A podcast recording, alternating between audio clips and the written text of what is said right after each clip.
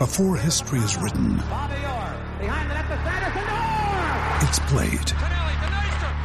Before it's frozen in time, it's fought one shift at a time. Before it's etched in silver, it's carved in ice. What happens next will last forever. The Stanley Cup Final on ABC and ESPN Plus begins Saturday. When you need mealtime inspiration, it's worth shopping Kroger, where you'll find over 30,000 mouthwatering choices that excite your inner foodie. And no matter what tasty choice you make, you'll enjoy our everyday low prices, plus extra ways to save, like digital coupons worth over $600 each week. You can also save up to $1 off per gallon at the pump with fuel points. More savings and more inspiring flavors make shopping Kroger worth it every time. Kroger, fresh for everyone. Fuel restrictions apply.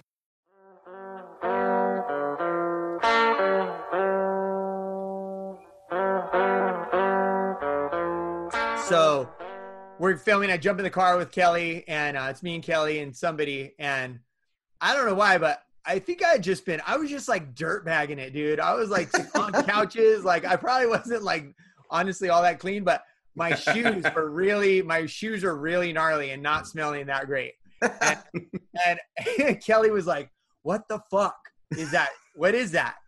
Chad, are those your shoes? And I was like, I don't know. Yeah, probably. I mean, and he's like, no, fuck that, dude. Fuck that. You get rid of them. And he took my shoes and he just flung them out the window to like towards the trash can over there. Yeah. Like at the little car park, right? And he's like, I got shoes for you. Fuck those shoes. We're out of here. He just flung them. Like,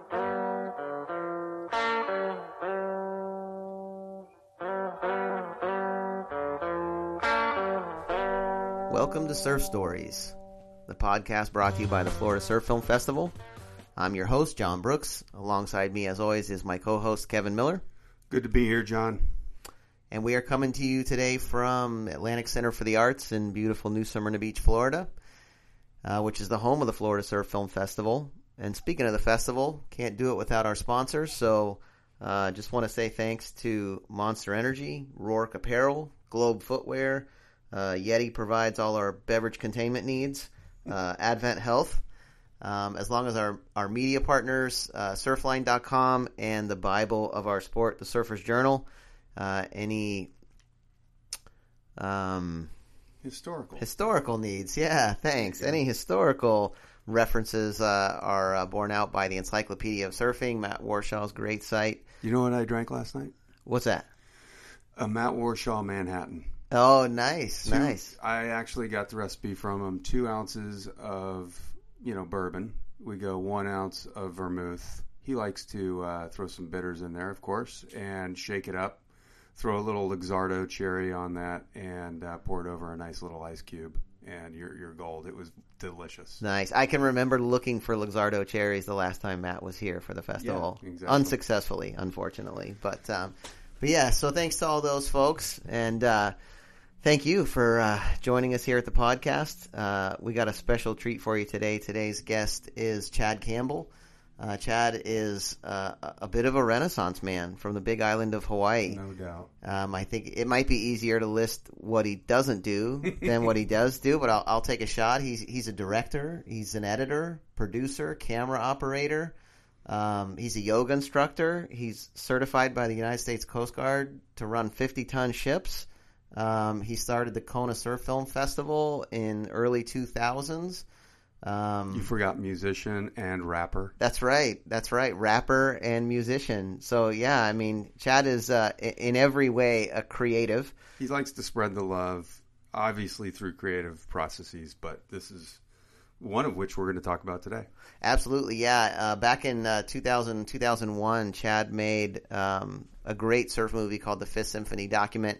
Anybody that has listened to the podcast before knows we used music from that film as our kind of our interlude music between segments, and it's really just a phenomenal story about a guy who at the time was a server waiter at the Chart House on Kona in Hawaii, and then decided, I think I'll make a surf film, and ended up making the best surf film of 2001.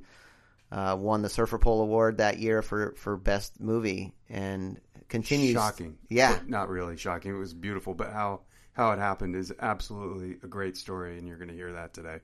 Yeah, and we get some great anecdotes along the way of his travels with Kelly Slater and Shane Dorian, Eddie Vedder. I don't want to spoil them all, but no. Anyways, yeah, it's good stuff. We're stoked to have Chad here, and so we're going to get into story time. Let's do it. I don't have anything to add. I just wanted to maybe say that your beard is coming in very nicely, and I know that at the fire station you're allowed to have it now, so I just thought I'd give you ultimate, it with your tan and your gray hair. Man, thanks. It looks fabulous. Thank you. Okay, you're welcome. You're welcome. Hey,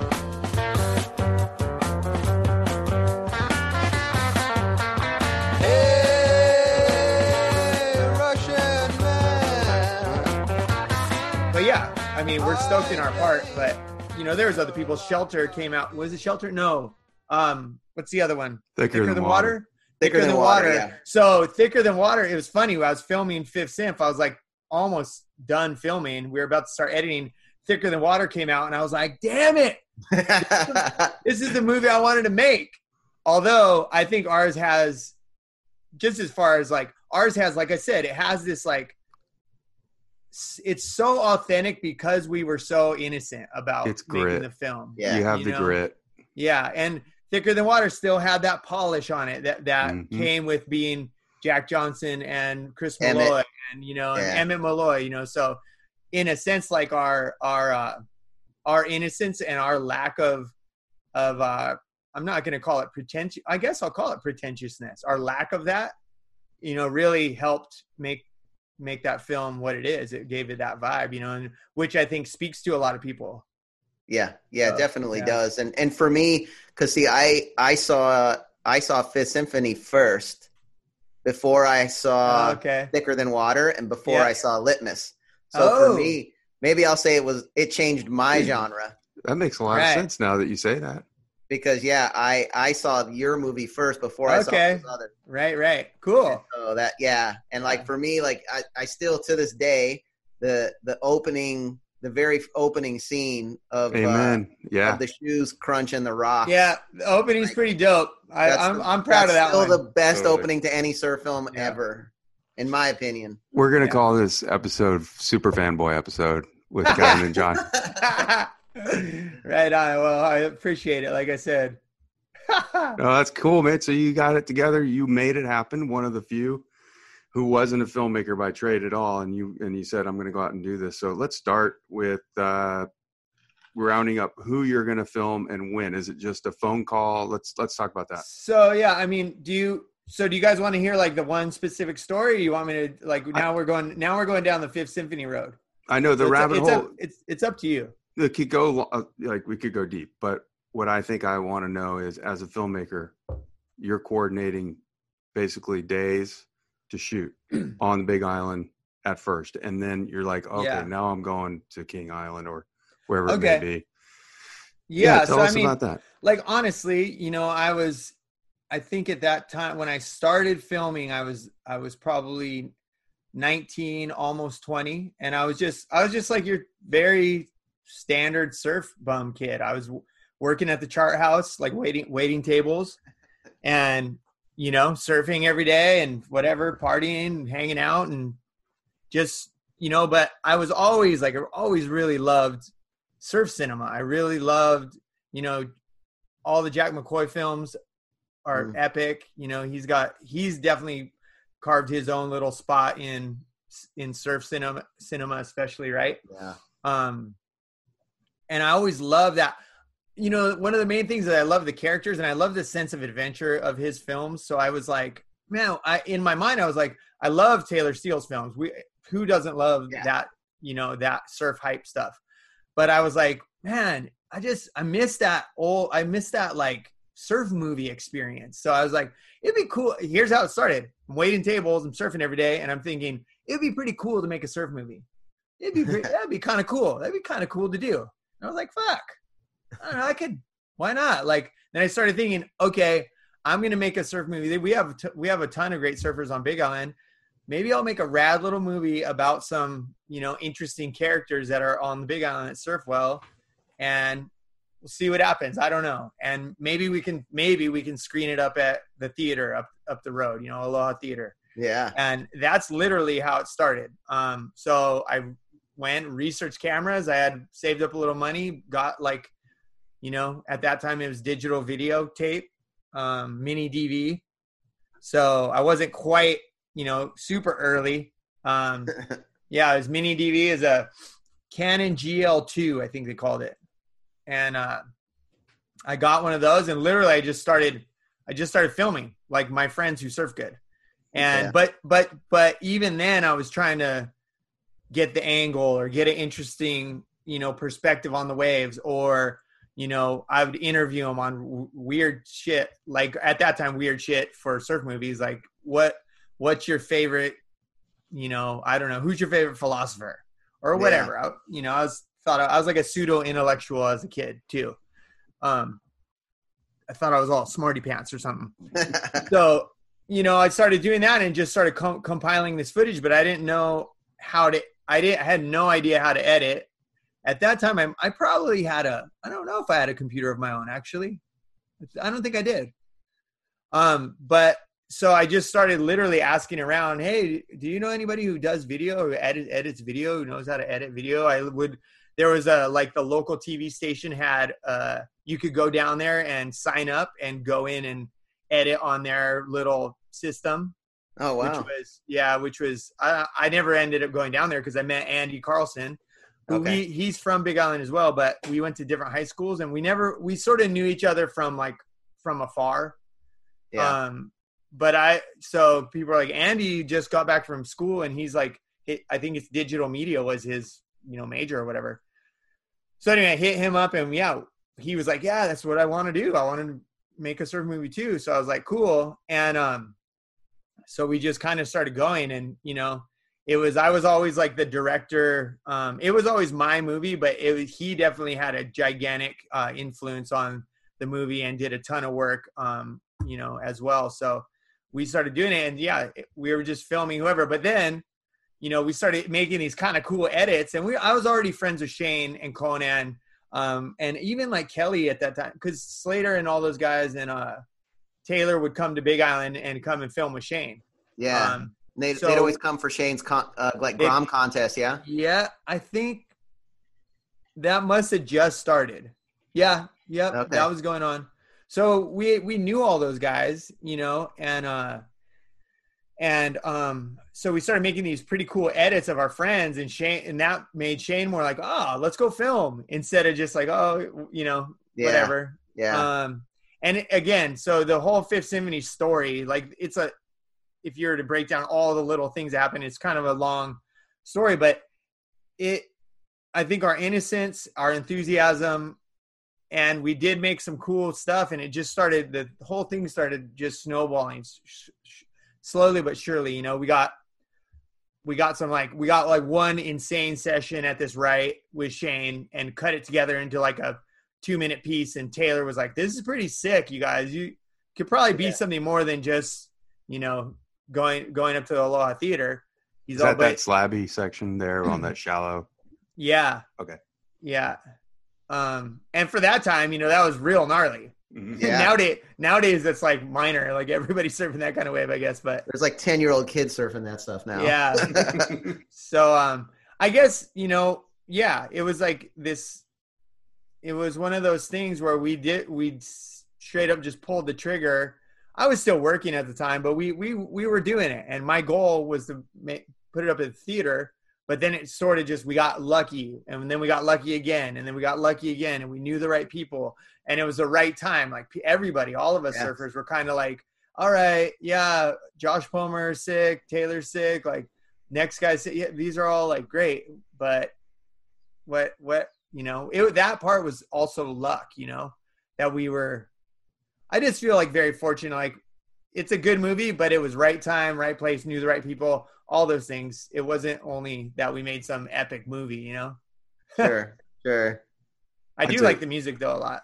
Well, yeah, I mean, that's a whole discussion too. I mean, just coordinating all that sounds like it wasn't as much full of effort and phone calls and all that, but it was more effortless in the sense that you just kind of let it come, and then also did have to get down and make some effort to get some. I mean, some trips we definitely put the effort in, but it didn't feel like effort, I guess. Yeah. Does that make sense? Mm-hmm. At the time, like, yeah, we definitely did put the work in, especially after, here's where it got harder is when Taylor. So what happened was Taylor was like, hey, this actually could be a really cool movie. You guys obviously have something going on. Let me help you get some sponsorship. And all this, he started a distribution company. And so he was like, and I'll distribute it. So then we had all this pressure, not all this pressure, but then we had a little bit of pressure. We were just like, oh shit, we're actually doing this now. So that's when, you know, we were really charging it and had like a bigger goal. And it was funny though. I look back, I'm like, dude, I ran with one camera. I didn't have a backup camera. Like even at that session at King Island, my batteries were like failing and I was just like stressing on the beach. Like, no. So it's like, it was very amateur. The whole thing, you know, it was very amateur and very, but it worked, you know, and it, oh my God, dude, we cut like 35 minutes of the movie and the computer crashed with no backups, no nothing. And then this is actually a pretty funny like story. So, I realize now I was kind of like, I was hard on Andy. Cause this in my mind, this is my movie. You're assistant director. And yes, you have input, but that guy worked his ass off, you know, and he fucking does great work. But at that time I was like, this is my movie, dude. And come on, like, but I didn't know what I was doing. I didn't know how to edit. So I was like over his shoulder, like, no. I would never work like Andy worked. I would never work like that now, ever. So props to Andy. But we're like 35 minutes in. I go home. Like I was like living at his house. His parents had like a kind of like a side house, like an ohana, we call it. Uh-huh. And we were living in there cutting this movie. So we were living together, drinking tea, like just staying up all night. Like it was a pretty cool, fun time. And then I don't know, I went home, I left or whatever. And he calls me and he literally leaves. I got the voicemail. I don't have it still, but he was like, bruh, got some really bad news. And we had like a deadline. We had like a deadline for the first premiere. And it was very first premiere was in California. Oh, did we do? We did like a pre-premiere in Kona. I can't remember how it went down. Anyway, we had a deadline. We had like a serious deadline. And, you know, this is 2001 and computers aren't all that great at the time, I guess. And anyway, he calls me. He's like, computer crash. I don't know what, everything's gone. Everything's gone. I was like, fuck off. So then I'm calling him back and he's not answering. It's like 10 hours later and we're on like a 3-day deadline at this point. And he's like, sorry, bro. I was so depressed that I just got drunk. Which is something I would do. But somehow he called Mac and he was like, somehow by some miracle, he got it back. And then, and then we were able to make it and we pulled it off. And kind of funny though, super funny to think about it now. Nice. And where, I've always wanted to ask this question, where's the name come from? Yeah, that's funny, right? So literally like we didn't have a name at all, not even like a working title. And so I started anything that like was catchy to my ear, I was just writing it down. There's a list with probably like, I don't know, like 50 different random titles. Document, obviously want to make it. The title sort of came out of the universe, I'll call it, but nice in a way, but not really. I mean, Document to me was always like, we're making this is like a record of surfing right now. So it's a document. Sure. And Beethoven's Fifth is kind of that very, it's the most recognizable, one of the most recognizable pieces of classical music, you know, like even if you don't, and I'm no classical music expert by any stretch of the imagination, but that piece is recognizable to a lot of people because it's heard a lot. It's just out there a lot. So I was like, maybe that'll give us some mojo or something. And it just sounds catchy. Fifth Symphony Document, you know, like, and that was it. Right. So there was sort of some thought put into it, but not a whole, we sort of just let it ride that way. Nice. Yeah. That's perfect. I wanted to ask too that, you know, you're on the Big Island, you got to get to King Island. It costs money. I'm an accountant by trade. Everybody's going to get tired of hearing that, but you want to know as somebody who thinks that whoever's making a surf movie out there has a lot of money and their dad probably gave them money for a camera and they're out filming us all with, you know, company backed all this, you know, wealth or something. But really, it was really all the Chart House tips or whatever it's coming from. Like, and then Andy, of course, with some equipment, but then you got to get to King Island and you got to get Eddie Vedder there. I mean, I'm sure Eddie goes on his own, but tell us how that unfolded. Yeah. So, you know, well, first of all, I am super lucky over here on Big Island. Like I'm not from money, but I'm also never been, you know, my parents I have a epic, infrastructure growing up, especially, you know? And so, but yes, I was working at Chart House, which we were actually for a 19-year-old, I was killing it. You know, I'd go to work at 4:00 and be off at 10:00 and be making like $100 a night in tips, 2,000. And I was like, for me, I was like rolling in it for me. Although I never really liked to work all that much. So I'd take off as much as I could, but no, I was working, and just saving up that money. And, Andy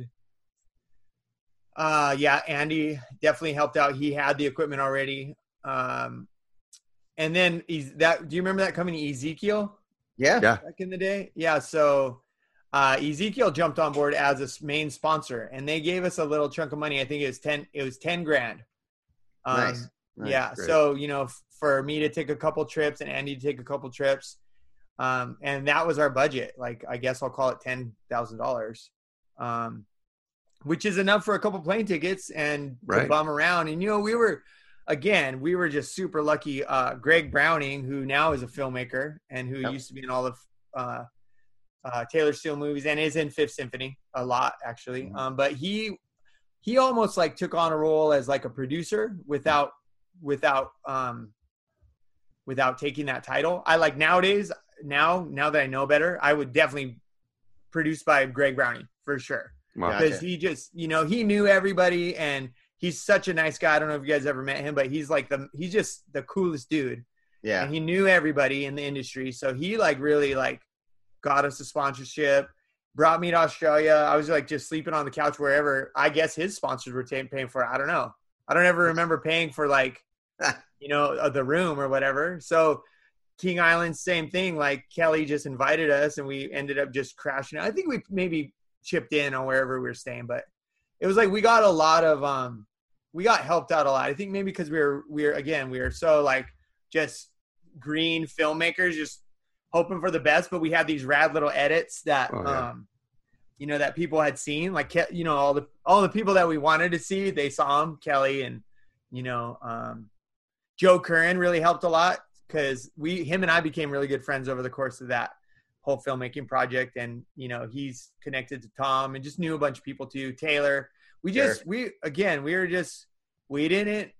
money wasn't super necessary because we were so lucky to, you know, to fall in with who we were with and the time again. And we were just fortunate, honestly. I mean, so, you know, coming again from a planner who like has to have everything kind of, you know, set up and planned. That would be a nightmare scenario for me. If somebody said, hey, do you want to go make a movie over the next 2 years and not have really any planner budget? I'd be like, you're crazy. That's not how it works. And you did exactly the opposite. And you made one of the best movies I've ever seen, you know, from a surfing standpoint, obviously. Thank you. Yeah. It's a trip. Dude, I'm I'm the worst planner. I'm like the worst. That's basically like why my all my romantic relationships don't really work out too well, amongst other things. But yeah, I'm just like, I'm not the best planner. And at that time I was, it's 20 years ago. I was even less, I think. And I was just like, oh, thank God you're not a good planner. Honestly, if you were a good planner, the movie wouldn't have turned out anywhere near as good. And that's just how it is. You have that talent. Thank you. But also though, going into it. So in a sense, I didn't want it to be planned, like there were things that I had to organize, and I did try my best to make happen, and some of them happened, some of them didn't. But I knew going in there that I wanted to just capture as many of the stories and the experiences and the places that I could. And then I knew this is how it was going to be. And then at the end, I wanted to lay it all out and see what we had, and then start making the connections. And I was staying with Joe Curran in Santa Barbara in 2001 we won, which was August, I think. We cut it in, let's say, spring of 2001, I'm pretty sure. Yeah, that's what it was. Because we got that Rincon footage of Tom Curran and Joe Curran. Yeah. That's Fifth Synth. Yeah. Okay. That footage is it was like a really weird swell in like May. So and we got that was like the last footage we captured. And so right after that, I was in Santa Barbara, and I was at some coffee shop, and I have it somewhere. I'll send it to you guys if you want, but I have like basically like a mind map, and it's on a, sounds cheesy now, 'cause this is what all these fucking stories are, but it's a mind map on a napkin, like a folded out napkin. Yeah. And it's a mind map of Fifth Synth, and I did it at some cafe, just hanging out, just kind of like, okay, this is what we have. This could go here. This could go here. This connects to here, and so the non-plan in a way was a plan, I guess I'll say. I knew we didn't have a plan. I just wanted to go out, get as much stuff as we could with certain people, and see what we had. And then that is a plan, but it's, I like that. Exactly. And so, just luckily we got a bunch of good stuff. How did you know it was a hit? When did you see it with people, and when was the best, moment of that whole process? That's a good question.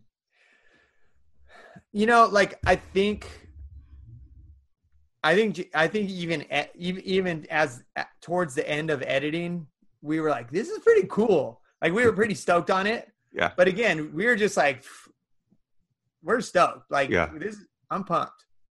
There is a couple moments, I guess. We did this kind of like random premiere with Jason Bennett, who he's in the movie, and he owns Chemistry Surfboards now. Yeah. He's the dude. That guy's so freaking cool too. He's just one of those guys. You're like, that guy's the man. Yeah. So him and I became friends through that whole filming process. And they had in Oceanside, they have this little Mexican restaurant called Johnny Manana's that those guys hang out at and go and eat Mexican food. And we did this tiny little premiere. We just hooked up like 4 or 5 TVs to it. And we had a keg, I think. We ate Mexican food. And it was just like, I was like, oh, the movie's actually like, this is done. Like, we're watching it. And people are stoked, So that was one moment where I was just like, it was real, like, it was really rootsy and really, again, not pretentious, and just a rad little Mexican restaurant. We're drinking Coronas, and I was like, this is sick. I'm pumped. And there was that moment. The Surfer Poll Award thing was like, so I was so baffled. Were you really? I got to know. Oh my God. That had to be, go ahead. I was just like, so what happened was so Cassia is in that movie, right? So Cassia and I went to the Surfer Polls together, and we walked in, and it was me and Cassia and Andy and a couple of our friends, and they were like, hey, Chad, no, we got a table for you down here. And I was just like, I literally was just like, oh, cool. All right. Like, I thought, because we knew Shane or something. Like I was just like, all right, rad. And we were sitting there, you know, we're all just hanging. I just literally I was like, no fucking way. It didn't even cross my mind, to be honest. Who were you up against? That's a good question that year. Okay, I'll put it this way though. I'm pretty sure Thicker Than Water won the year before. Okay. So we weren't I think Shelter was 2001. We were up against Shelter. That's right. Yep. Right. We were up against Shelter.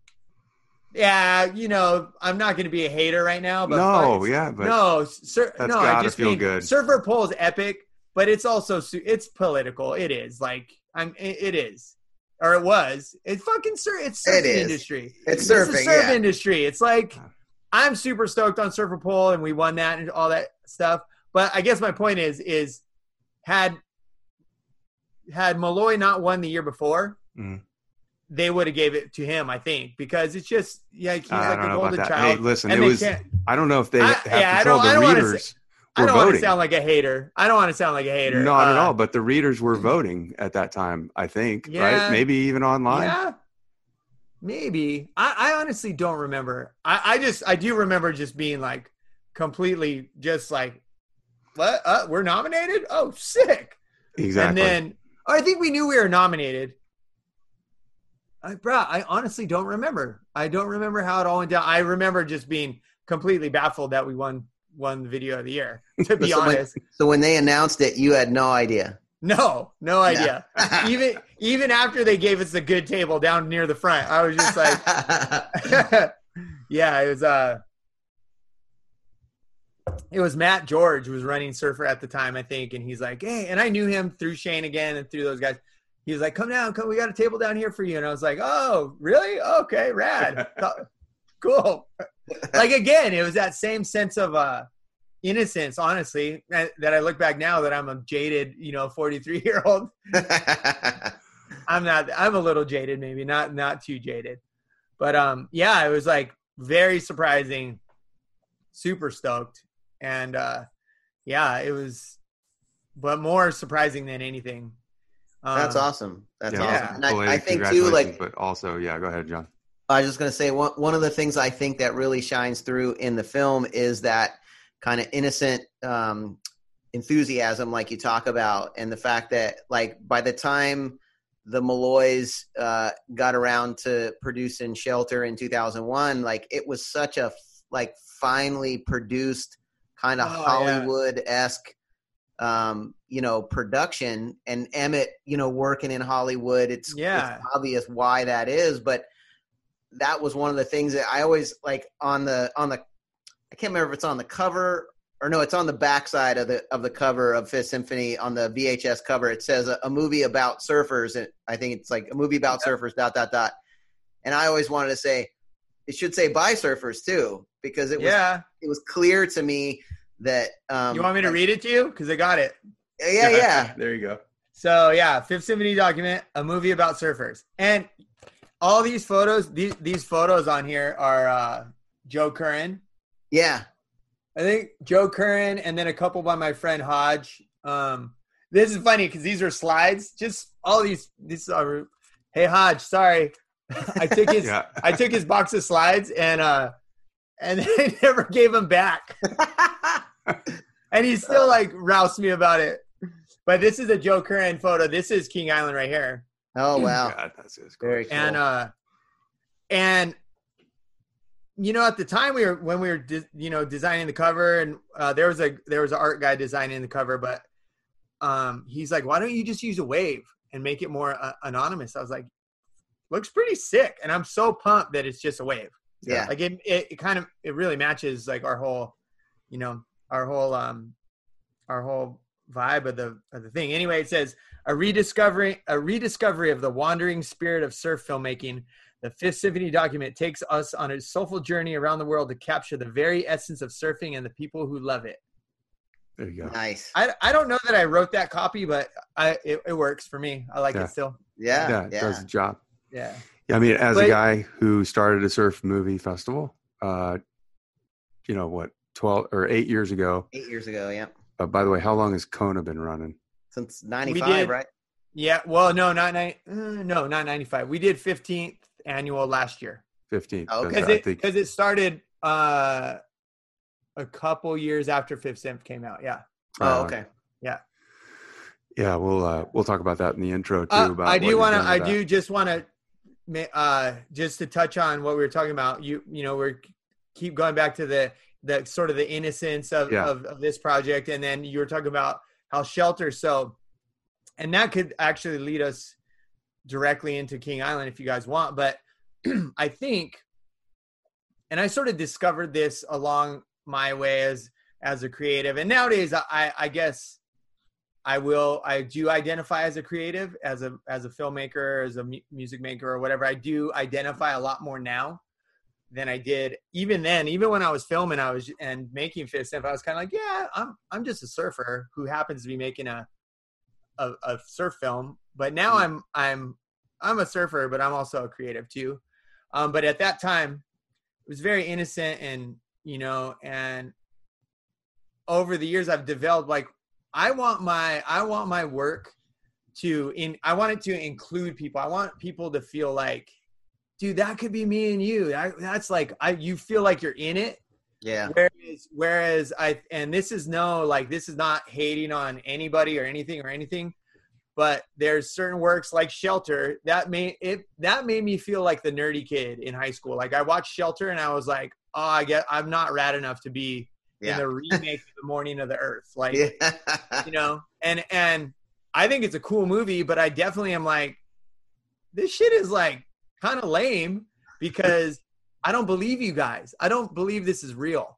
And that's like that's a purely, that's just a viewpoint of some people want to have it. Some of your audience love stylized, really polished stuff. And that's what they like. And they would look at my shit and say like, that shit's lame. Matt Biolas. Yeah. That shit's fucking lame. He's talking about like, what's he talking about? So it's, you know, everybody has their own perspective, but I think there's a very clear difference between, and it's funny that they came out relatively close to each other, of Shelter and Fifth Symphony are kind of like, I'm not going to say you're in one camp or the other, but in a way, a little bit. You know, you definitely lean one way or the other. Like, it's not like, oh, I like them both equally. Usually the majority of surfers are like, oh, I like Fifth Symphony way better. Or, Shelter was pretty sick. And ours is too raw. It's too like, it's too amateurish, you know what I'm saying? So, that headspace about trying to include the audience or make the audience feel like they could be doing this is I've always, since that time, that's developed in my, you know, in my message as an artist. I want people to believe me, but I also want them to feel like I'm just like another guy doing it, so they can do it too, right? Yeah, I think like anytime you watch a film and you feel like you could be a participant in the film, for real, a participant, I think that's what really speaks to people, and I think that's why the film resonated with so many people. It had that same kind of, because I think Taylor had that, you know, when he first came out with Momentum, 100%. It was that real amateurish thing, but it was, you know, it was a different version of the amateur, where it was hardcore punk rock. And exactly, and that's why people love the Lost movies too. That's why they love Chicken Willie and whatever. Who doesn't have the crazy dude at their local break or whatever, you know? Yeah, like, absolutely. And you know, everybody's partying, but it was like, those movies are rad. What's really going on? What's really going wrong? Chris Ward getting all crazy. And what happened to Chris Ward? He's like one of my favorite surfers ever. Yeah. I saw him. I was in California last year and I saw him at Lowers just absolutely destroying waves. Like, guaranteed surfing as every bit as good as he ever did. Yeah. Yeah. Anyway, there's my piece on the. Well, leading into King Island, I'll just say that I think the word you guys are both describing is intimacy. There's an intimacy with what shows up on the screen. That made me feel like I was on the beach with Shane, as he's saying later to guys behind him, getting out of the water of charging hero-like slab waves on top of sharp lava that I could never do myself. And wow, I mean, I just felt like, and the intimacy was woven throughout the production that came away. And so that's what you ended with nicely at King Island with the campfire and Eddie Vedder and a guitar. And good Lord, man. I mean, how did that play out? Oh my God. So what was happening, you know, and again, like nothing but, cause I don't want to sound like I'm talking shit, but I also want to tell like a true story.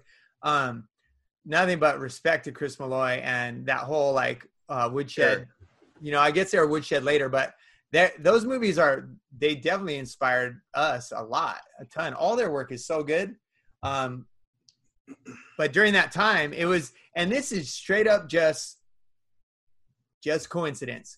I ended up in Australia filming the same time they were filming Shelter. Okay. Yeah? So I'm in Australia filming Fifth Symph.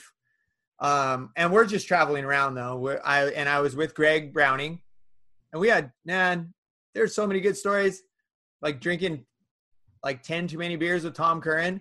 I literally was like, if he's going to keep drinking beers, I'm going to keep drinking beers. And I'm terrible at drinking beers, but I will drink a lot of beers is my point.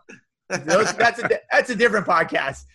Right. I would do if Tom were in the room. Yeah. Oh, right. No joke. Like I was like, you want another beer, Tom? And he was like, yeah, sure. And I was like, shh. Just keep them coming. And he's like, I'm like sitting there with Tom Curran, just so psyched. Like, and it was so random too, because Joe didn't even know he was in the country. And we went into this random pub in like Narrabeen to get food. And there's his brother. And he's like, oh, and they're both like such characters. Like you see interviews with Tom Curran. And he's literally, that's how he is. He's just kind of soft-spoken. I don't know if you guys ever met him over there or whatever, but yeah, he's like soft, just kind of quiet, kind of trippy. And Joe's a little like him, not so trippy, but quiet also. And they were both like, oh, hey, Joe. Hey, Tom, what are you doing here? I was like, should we get some beers? so anyway, we were in Australia. I was fortunate. After growing up in Florida, I went to college in Santa Barbara. Oh, nice. Ended up living there for like 5.5 years. And so, yeah, I got to see Joe and Tom both surf a lot. Cool. Just see them around town. And that's 100% it. And what's funny is that they'd run into each other on State Street in Santa Barbara and have the exact same reaction. Yeah, like, oh, yeah. Like, what are you doing here? You know? Yeah. Yeah. Pretty classic. So, So I'm in Australia at the same time. Those guys are filming Shelter. And so they were based in Byron, I think, up there doing their thing. Yep. But I ended up going down to, and I was with Greg Browning and his family at the time and Joe Curran. And we ended up going down to Bells during the contest. Okay. And so Shane was on tour at that time, I'm pretty sure, Kelly. So we went down there just to hang around that area and surf and try to get some free surf footage with a couple of those guys. And just, I was just kind of along for the, I was just like, sure. Like if you're opening the door, I'm here. I got the camera. I'm stoked. Like, cool. And we ended up down there and Kelly, and this is how funny Kelly and Shane are. Kelly had seen an early cut of Shane's, one of Shane's sessions and edits. And so Kelly was like, fuck, I'm not going to let Shane like take it. Like, so he's like, Chad. And I knew him already. He's like, so we should film. Great. We should film for the movie. And I'm like, oh yeah, whatever. Like you let me know. What do you want me to do? Where do you want me to stand? Like, I seriously was just like, yeah, dude. Cause Kelly's like, I don't know if you guys ever met Kelly, but I mean, he's Kelly. Like everybody wants a minute of his time, sure. You know, like, talk about another just rad, interesting human. And especially for him, I give him a lot of respect. He's been Kelly Slater since he's a kid. Yeah. He could have easily went off the rails at some point, and I don't think he ever did. Like he's just like still the fucking man, you know? And then, so at that time, you know, everybody wants a piece of his time. And he's like, let's go film. Let's go get some clips for the movie. And I'm like, oh yeah. Okay. Shoots.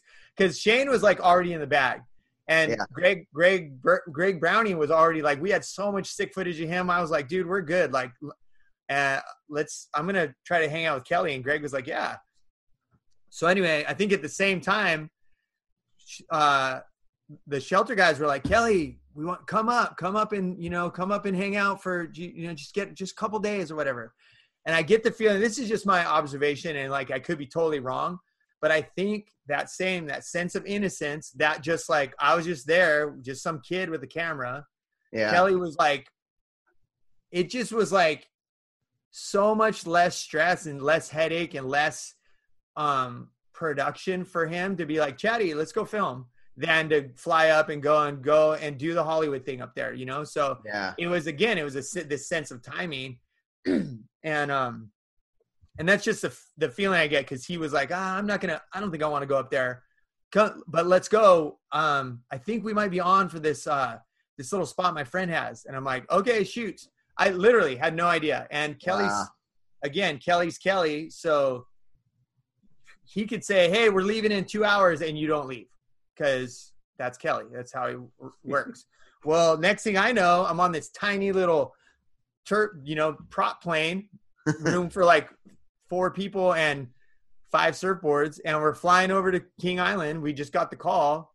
I literally was just like, I'm just going to show up. Like, so it was me, Joe, and Mark Rayner, who was doing Quicksilver at the time, and Kelly on this plane. And we get there, and it's a tiny plane. We fly over there. It's all sketchy because it's all windy, because basically that place that you want to have like a storm front come up because it pushes the waves up, but it also makes the wind good, blah, blah, blah. Anyway, I'm just like, cool, we're going. We're actually in the plane going, all right, sick. So we get there, and yeah, it just turned into kind of like, I don't know. It is iconic in a way. It was, that whole little area. Derek Hine is such a character. Yeah. I don't know if you've ever met him. It sounds like you guys met him, or he came. Yeah. He's been here to the festival before. Yeah. He's a trippy dude. He's like one of those guys who's too smart for his own good. You know? He's a great guy. We have a lot of great stories from one weekend with the fella. Yeah. He's epic. And so he was there, and we landed, and we just started looking for surf. And again, I was just feeling like, kind of like same thing as Surfer Poll. I was just like, holy shit, I'm actually on King Island with Kelly, which, I mean, Kelly and I were already friends. Like, I already knew him. You never sort of cease to get awestruck by Kelly when you see him do what he does, but sure. We were already friends. Like, it was all good, but Derek Hine was so interesting, and just the place is beautiful. And, we just started kind of like getting clips together, and there's a lot of interesting, cool waves on that island. And then Kelly goes, yeah, so I think my friend might be coming in tomorrow. I'm like, cool, right on. So we go to the airport, and his friend, it's like, he didn't say. My friend, he plays guitar, Yeah, yeah, my buddy. He's working at a gas station. Yeah, so gets off the plane, and I'm like, is that Eddie Vedder? Oh, no way. God. And and it's classic, because I mean, I was at that time, especially all through high school. There was a time when I was a big Pearl Jam fan. Like, I really, really liked Pearl Jam. I still think they're a great band, but I probably like move genres or whatever. But I was starstruck on that one. I was like, Eddie Vedder's here. This is epic. It's like, so, and again, I was just tagging along and just so stoked and grateful to be, and we're sort of like coming up to the end of our filming period for this movie, and we're getting like, I'm getting some like amazing stuff, I feel like, I'm like, this is super good footage, and super stoked. We're staying in this little house with Eddie Vedder, Kelly Slater. I'm just like, what? Coolest thing ever. And then, so that bonfire was Derek Hine. Yeah, that's kind of, and that was crazy. Like, he had like a few acres on the island, and he had cleared it, but he had pushed all the brush and all the trees into one gigantic pile. Yeah. And basically he invited like the whole island, because there's only like, I don't know, like 1,000 people that live there or something. Wow. Yeah. I don't know the exact number, but there's not very many people that live there. So he just said the word like, hey, we're having a big party at the place, huge bonfire. And the thing was like, It was like as big as like a two-story house, bigger probably. It was a massive fire. Good Lord. Like, yeah. So they just lit that thing on fire, and Red White was there. Yeah, Red came in. Red wasn't with us, so he came after also. He might even came with Eddie. Can't remember, but Red White, he's a character as well. Super good musician. From that down the Bells coast and the Victoria coast. I'm not exactly sure what town he's from, but he came over. So there's like all this music going on. Derek Hines, spewing philosophy at every moment. And it was just an awesome trip overall. And that night was just rad. Cause like, it's rare that you see Kelly, I think on that trip felt he was like really, really, really comfortable. Right. Because the waves are good. He was with his friends. There wasn't like a whole ton of people bugging him. Like, and again, you got to give that guy credit. Like guy gets harassed at every moment, right? Oh, yeah. Pretty much. Mm-hmm. So I think he was just stoked, and he's getting to do all the things he loves the best. And so we have that big party. Everybody drinks too much. We're kind of hungover in the morning.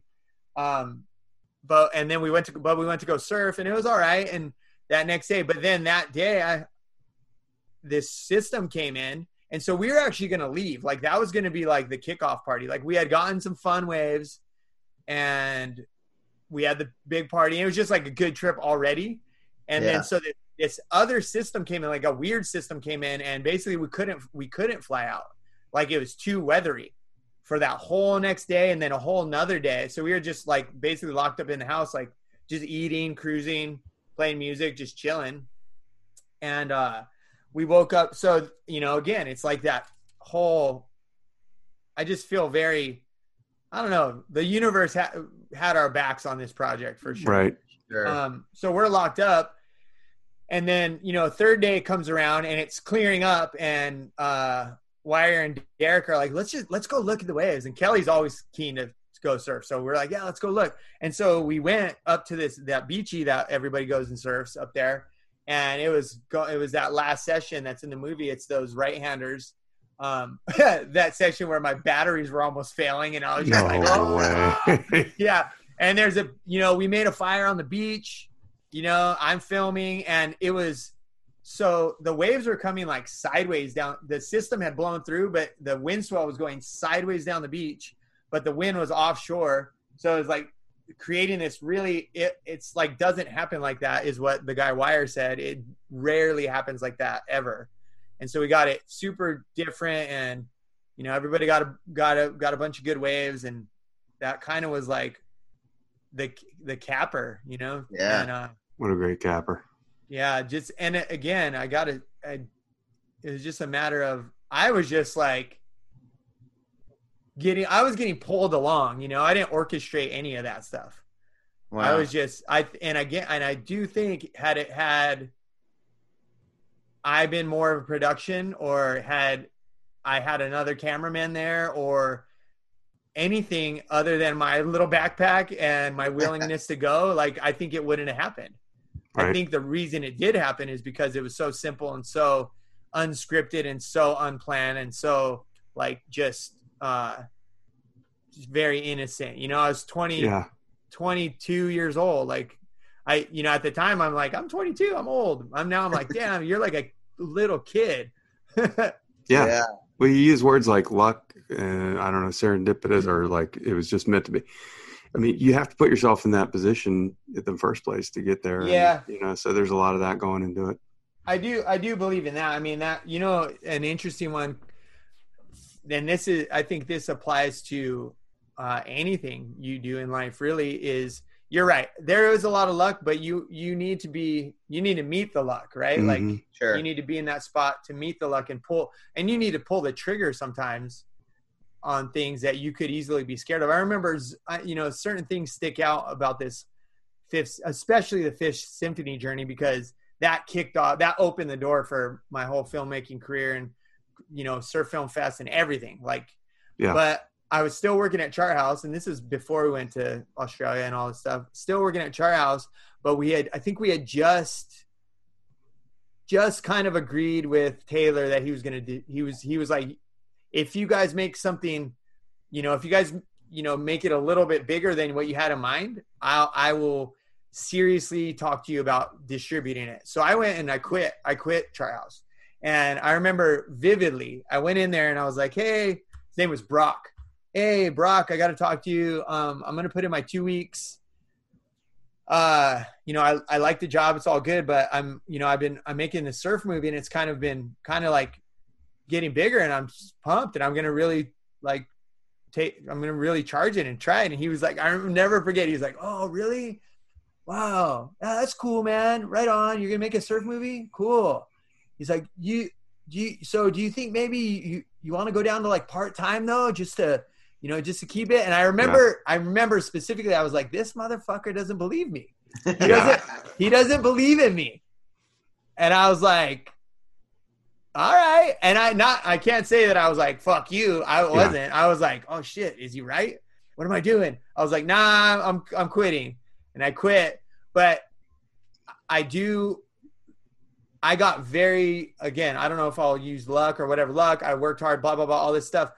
There was many moments of fear where I was like, what am I doing? I'm making a surf movie. And, or I talked to people and they'd be like, you're making a surf movie? Wow. So like, with who? Like with like Kono guys?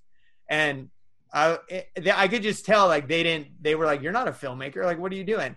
So when it was finished and it got all that, it was so successful. It really validated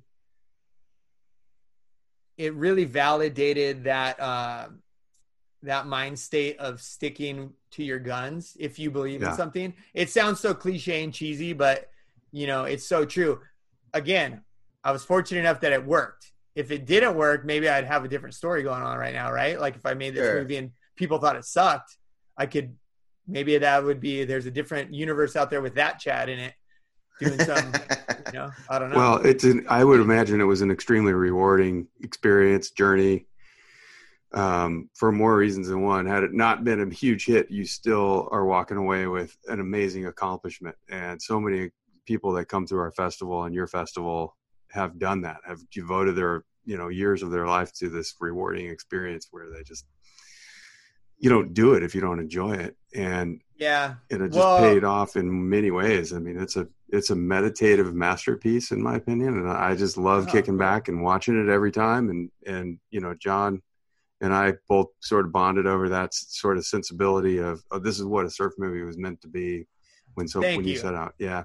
Yeah, man, it's cool. Like I'm super stoked. Cause still, I you know, I don't know if I think maybe cult classic is the correct term, I think, or what? Yeah. Yeah, I guess. Yeah. I mean, it was a popular hit though.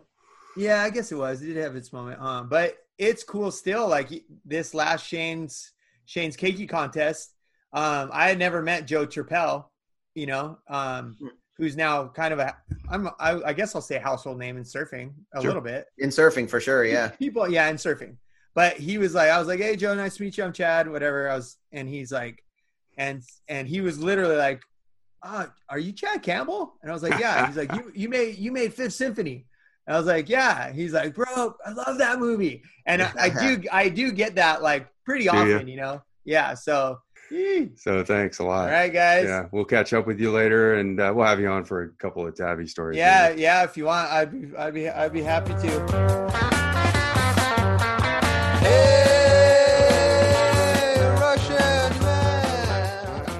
Thanks for joining us today on Surf Stories. I hope you enjoyed some of Chad's great stories that he told. You can find his wonderful surf film, Fifth Symphony Document, on iTunes. I highly recommend checking it out. It's one of my favorite films. And the soundtrack can be found on bandcamp.com. And stay tuned for our next episode with 2001 World Champ CJ Hopgood. Thanks for joining. Or you may be torn asunder.